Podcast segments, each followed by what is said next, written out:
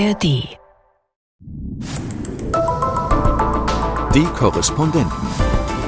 Reporterleben in London. Das heißt Dinner-Pyjama.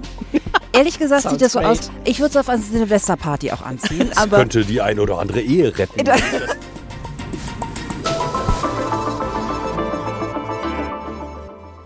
Willkommen im Haus am Midford Place beim Podcast aus dem A R D-Studio London. In dieser Woche sind vertreten Christoph Prössl. Hallo. Unsere freundliche Urlaubsvertretung Anouk Scholle. Hallo. Und ich bin Gabi Biesinger. Bei uns geht es heute um Spione, um chinesische Spione, die angeblich die konservative Partei unterwandern und sich in den Betrieb in Westminster einschleusen. Sehr spannend, mehr dazu gleich. Dann machen wir einen Spaziergang über den Highgate Cemetery, den Friedhof in Nord-London, auf dem unter anderem Karl Marx begraben liegt. Wir wollen aber anfangen mit einer Frau, die die Modewelt geprägt hat wie kaum eine andere. Sie hat das kleine Schwarze erfunden, mit dem man auch heute noch auf jeder Cocktailparty perfekt angezogen ist. Und ihr widmet jetzt das Victoria and Albert Museum eine große Ausstellung. Die Rede ist von Coco Chanel, die in Wirklichkeit Gabrielle hieß, was ich gar nicht wusste und was ich als Gabriele natürlich toll finde. Und jetzt überlege, ob ich mich auch Coco nennen soll. Aber Gabriele Coco Biesinger, was exactly. für eine schöne Absage. Ja, wunderbar. Die A R D wird glühen vor Freude. Ähm, aber Scherz beiseite. Anouk, du warst in der Ausstellung, um drüber zu berichten. Was gibt's da alles zu sehen?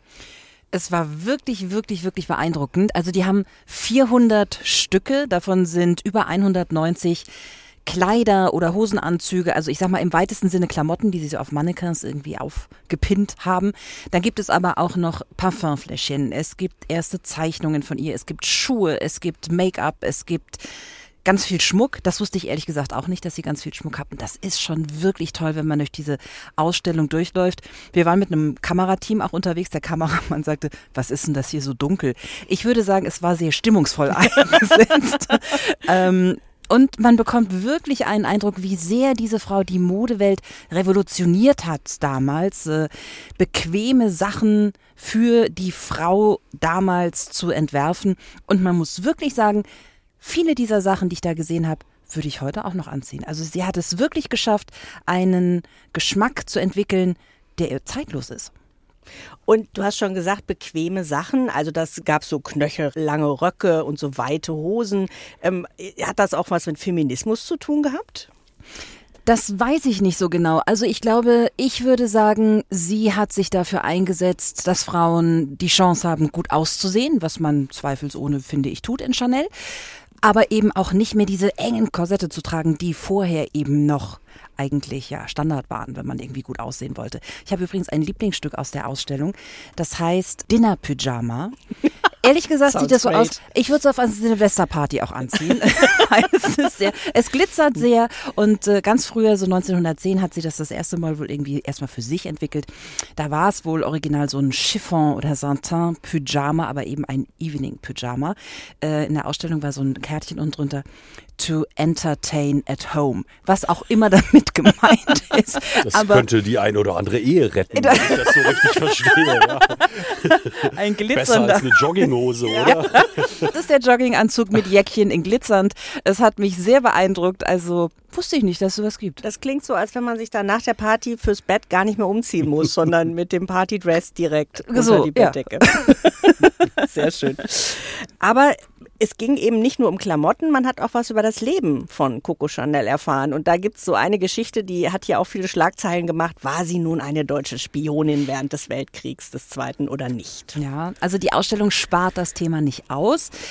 Sie gehen es etwas vorsichtiger an, würde ich mal sagen. Also es gibt so ein paar Originaldokumente, das kann man sich da alles anschauen und es gibt auch Erklärtafeln. Und in der Ausstellung haben sie das jetzt so gelöst, dass sie sagen, also Chanel musste ihr Couturehaus neununddreißig in Paris schließen wegen des Krieges. Ein Jahr später, die Nazis hatten Paris noch unter Kontrolle, hat sie sich dann mit Hans-Günther von Dincklage angefreundet. Warum? Da kann man drüber spekulieren. Eine mögliche Erklärung ist, Hans-Günther Dincklage, ein guter Bekannter in der N S-Szene damals, eine Möglichkeit ist, ihr Neffe war damals in Kriegsgefangenschaft und sie wollte ihn, so heißt es wohl, davon überzeugen, dass er ihr hilft, ihn freizulassen.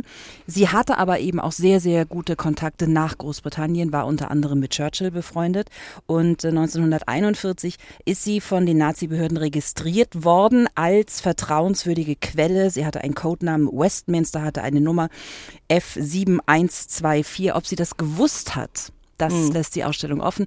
Das sind vielleicht auch eher Biografen, die da vielleicht auch unterschiedliche Ansichten haben, welche Überzeugung sie hatte. Aber das ist Thema der Ausstellung, es ist da, es wird nicht verschwiegen, das finde ich auch gut. Mhm. Aber in erster Linie muss man sagen, geht es dort um das Lebenswerk von Chanel und natürlich um die ganzen Klamotten. Wann startet die Ausstellung und wie lange läuft sie? Die fängt an am sechzehnten September und läuft bis Ende Februar. Aber wer hin will, der sollte wirklich ganz schnell sein. Also ich habe geguckt, jetzt vor der Eröffnung sind die Tickets schon bis Mitte Dezember ausgebucht. Also wer hin will, ganz schnell. Und wir wissen, welches Stück du mitnehmen würdest, wenn du könntest, nämlich den Glitzer-Pyjama. Das wäre schön. Kann man vielleicht nachnähen oder so ähnlich. Ja, also bei Coco Chanel wissen wir nicht so genau, was und ob sie ausgespäht hat. Ein bisschen unklar ist das auch bei zwei jungen Männern, die, wie jetzt rauskam, schon im März wegen angeblicher Spionage für China hier in Großbritannien festgenommen wurden.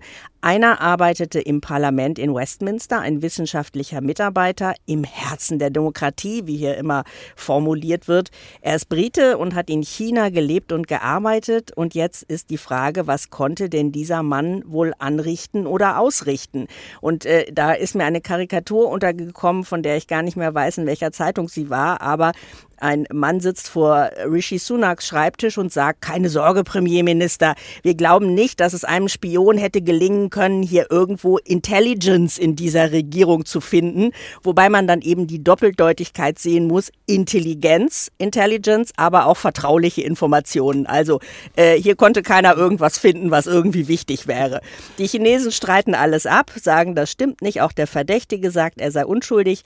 Christoph, du hast in dieser Woche den früheren Tory-Parteichef Chef Ian Duncan Smith interviewt. Eigentlich zu einem ganz anderen Thema, aber er ist eben auch bekannt für seine kritische Haltung gegenüber China. Wie bewertet er denn diese Festnahmen?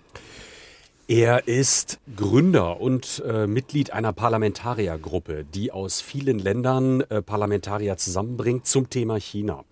Und ihm ist das Thema sehr wichtig. Er arbeitet da lange auch schon zu und deswegen, wie du es angesprochen mhm. hast, anderes Thema, kamen wir gar nicht umhin, als dieses Thema ansprechen zu müssen. Und er sagt, das äh, Verhalten, der Umgang der britischen Regierung mit China, der sei viel zu zurückhaltend. Und seine Argumentation ist, es gibt eine nationale Sicherheitsstrategie und darin wird China als Herausforderung, Zitat, äh, bezeichnet. Und jetzt gibt es eben in der Partei des regierenden Premierministers einige Stimmen, die sagen, das müssen wir ändern, wir sollten das in eine Gefahr, Danger, ein Threat umwandeln. Das sei notwendig, um mit China in Zukunft umgehen zu müssen. Und das hätte natürlich Auswirkungen. Und da stellt sich die Frage, warum ist diese Regierung so zurückhaltend? Ähm, hat das mit Handel zu tun? Hat das mit Abhängigkeiten zu tun? Und insgesamt, wir können mal ganz kurz reinhören, sagt er eben, das sei ein viel zu sanfter Umgang. You know, we have a problem at the moment with China. It seems like all we are, all we are concerned about is not upsetting them. Also, es gibt im Moment ein Problem und alles, äh, was wir gerade tun oder was uns umtreibt, ist, wie können wir China möglichst nicht verärgern? Und ich glaube, das stellt so ein bisschen ganz gut seine Analyse dar.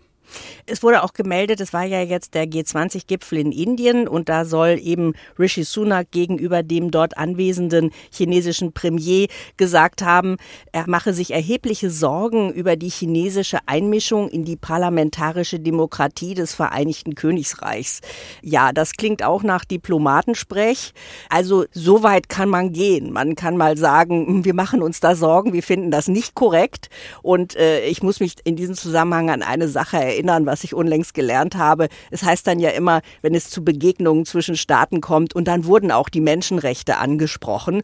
Und dass das so aussieht, dass auf einer Liste mehrere Punkte stehen, äh, worüber reden wir denn? Und dann sagt zum Beispiel Rishi Sunak, ja, hier ist noch das Stichwort Menschenrechte. Gibt es darüber etwas zu sagen? Dann sagen die Chinesen nein. Dann heißt es, es wurden die Menschenrechte angesprochen. Also das sind alles so leere Hülsen immer. Ja, ich glaube, das ist, an der Stelle kommt man, glaube ich, nicht unbedingt weiter. Also Keir Starmer hat es versucht diese Woche im Parlament, hat es immer wieder angesprochen, weil es ja auch diesen Besuch von Cleverly gegeben hat, weil es dann das Treffen beim G zwanzig Treffen gegeben hatte. Und äh, mein Eindruck ist, ähm, dass man es in der Gesamtschau betrachten muss. Und die Gesamtschau ist in der Tat die, es gibt viele Abhängigkeiten von China und das ist nach wie vor ein großes Problem. Und was Sir Ian Duncan Smith eben sagt, ist, wir sollten uns, also wir, die britische Regierung, die britische Gesellschaft, wir sollten vielleicht ein bisschen nach Amerika gucken. Die machen das nämlich anders. Wir hören noch mal rein. So as a result of that, we think we're going to get trade and everything else. We're not going to get extra trade with, with China. Uh, the reality right now for us is that America is very strong, calls them a threat, and is taking away microchips and all the rest of microprocessors, all out of there. I see that iPhones are now being moved to India. Also was er sagt, ist, es geht natürlich um den Handel, es geht um die Angst, eine Handelsbeziehung zu gefährden, aber die Amerikaner würden eben mittlerweile die Produktion von Mikroprozessoren, Halbleitern zurück ins Land holen. iPhones beispielsweise in Indien zusammengebaut werden. Das ist natürlich ein interessanter Aspekt, gerade für dieses Land, Großbritannien, mit diesen engen Beziehungen nach Indien. Das ist, glaube ich, schon ein interessanter Gedankengang. Wenn wir nochmal gucken, wo stecken denn die Abhängigkeiten der Briten von den Chinesen? Es gab diesen Fall, dass sich zum Beispiel chinesische Investoren auch an britischen Atomkraftwerken beteiligt haben. Da hat die Regierung sie jetzt wieder rausgekauft, weil das als Gefahr bezeichnet wurde. Dann Mobilfunknetz Huawei. Wie ist da der Stand? Ja, da ist der Stand, dass man ähm, auch hier versucht, beim Aufbau von fünf G Huawei aus dem Netz herauszuhalten. Bei uns in Deutschland läuft diese Debatte ja unter kritischer Infrastruktur. Das ist vergleichbar mit der Debatte hier im Vereinigten Königreich. Und äh, das haben wir ja auch gesehen bei dem Ausbau der Atomkraft, dass auch dort versucht wird, China als Investor rauszuhalten. Ich glaube, das ist auch der richtige Schritt. Und für mich ist aber die interessante Frage, wie viel mehr Abhängigkeiten darüber hinaus es gibt. Also wo China als Investor auftritt. Ich müsste da wahrscheinlich auch nochmal recherchieren und ein bisschen in die Details gehen. Aber äh, China ist weltweit ein riesiger Investor. Es ist einfach ein großes Land. Wir sind natürlich in unseren Lieferketten, Produktionsketten von China abhängig.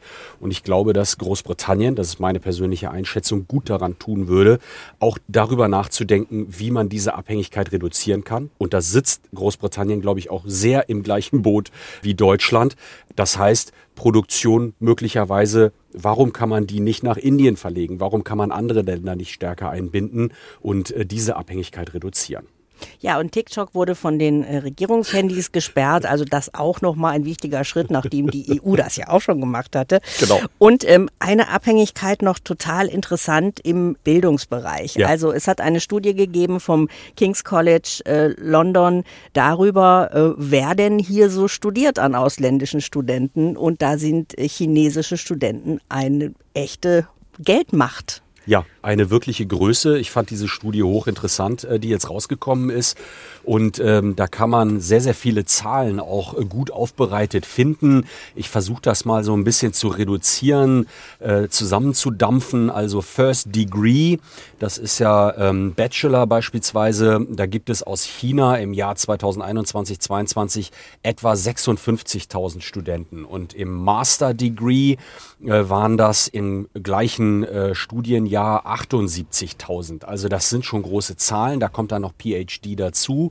Nicht so viele, muss man sagen. Und da geht es um Geld. Also die Studiengebühren sind in Großbritannien gedeckelt, etwa so bei neuntausend, zehntausend Pfund für den britischen Studenten, können aber deutlich über diesem Betrag liegen, bis zu dreißigtausend pro Jahr für ausländische Studenten. Und weil mit dieser Verteuerung des Studiums auch viele E U-Studenten ausbleiben, die Zahlen rückläufig sind, sind die chinesischen Studenten immer bedeutender. Eine wichtige Einnahmequelle für die Universität Universitäten. Und Sir Ian Duncan Smith sagt da auch ganz klar, das ist natürlich ein Problem für die Unabhängigkeit von Forschung und Lehre.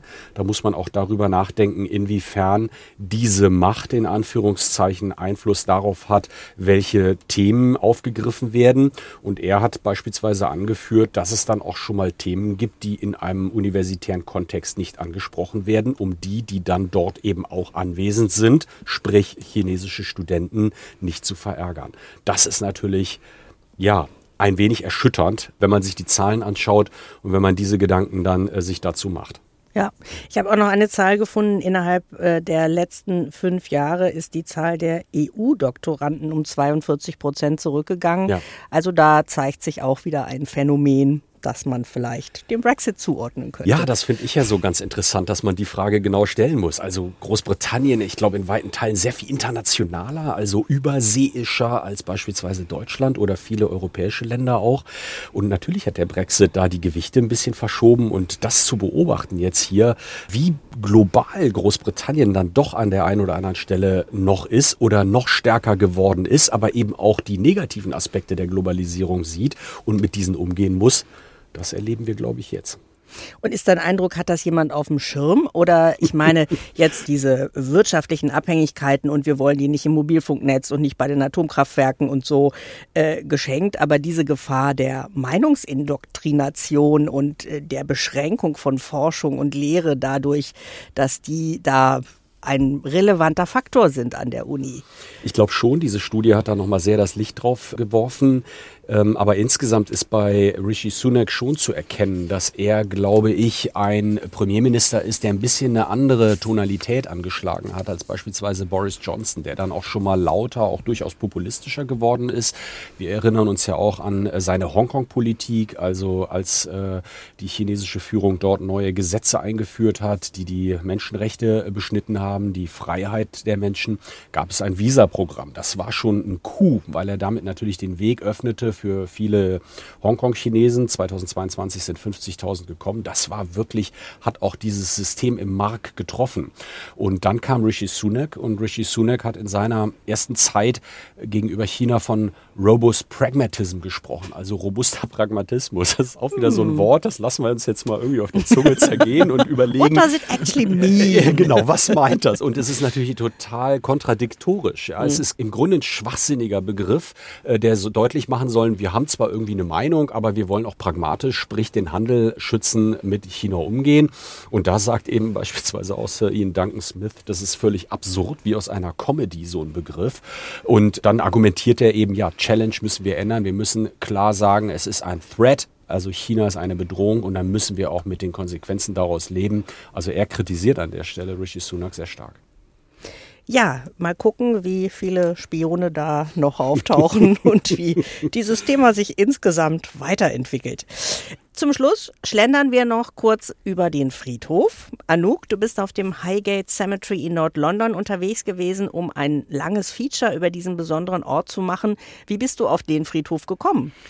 Mehr oder weniger familiär. Meine Tante liegt dort beerdigt und als ich die vor ein paar Jahren das erste Mal besucht habe, bin ich an einer riesigen Büste vorbeigekommen. Also die, der größte Kopf, den ich jemals auf einem Friedhof ich glaub, gesehen habe. Ich weiß, wer das war. Ja. Hat er krause Haare? Ich wusste es damals noch nicht und dachte, wer hat denn dafür so ein ausgeprägtes Selbstbewusstsein? Karl Marx. Also Karl Marx liegt etwa vierzig Meter von meiner Tante beerdigt oder umgekehrt, je nachdem, wie man das gewichten möchte. Wer war zuerst?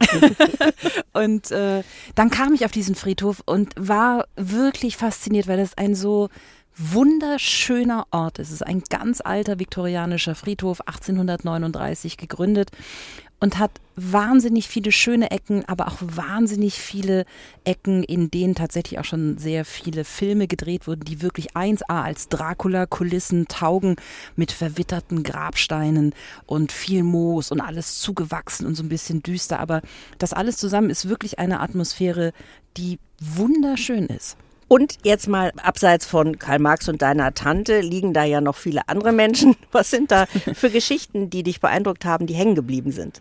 Ich könnte ungefähr fünf Stunden am Stück jetzt erzählen. Ich habe mich äh, ein bisschen zusammengerissen. Also ich glaube, das, was wir alle noch erinnern, ist äh, die Geschichte von Alexander Litvinenko, der da auch mhm. begraben liegt. zweitausendsechs ist der eingeladen worden von in Anführungszeichen zwei Freunden auf einen Tee in ein Hotel in London. Der Tee war mit Polonium versetzt. Der ist kurze Zeit später im Krankenhaus gestorben, mutmaßlich vergiftet im Auftrag Russlands. Der ist dort begraben und da hat man natürlich damals gedacht, hm, Polonium auf dem Friedhof, wie macht man das denn jetzt?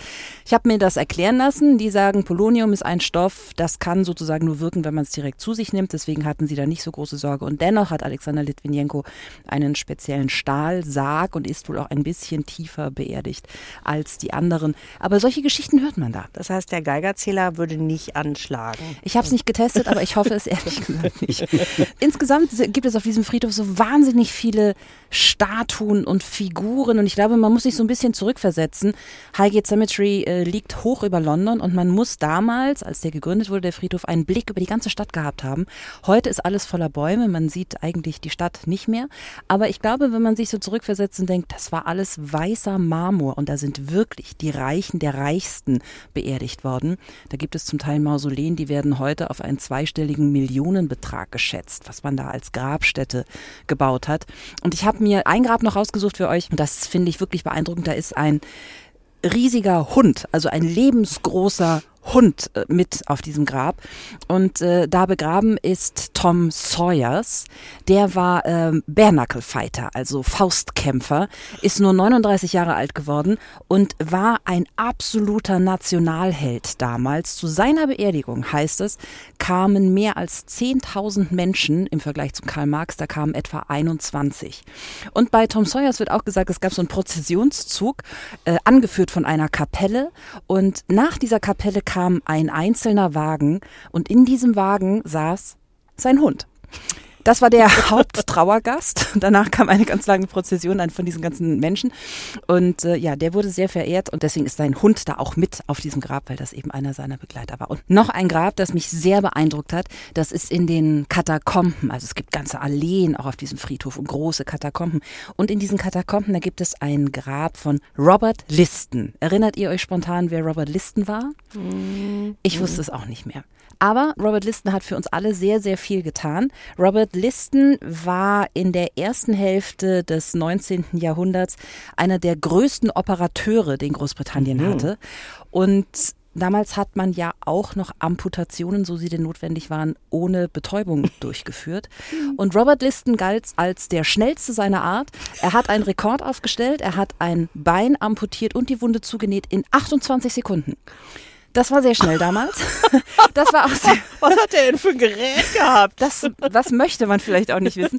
Aber es war wichtig, weil es gab weniger Blutverlust und die Leute hatten höhere Chancen zu überleben. Und Robert Liston war derjenige, der aber irgendwann mal gehört hat, es scheint in den U S A einen Zahnarzt zu geben, der da irgendetwas benutzt, das die Leute benebelt.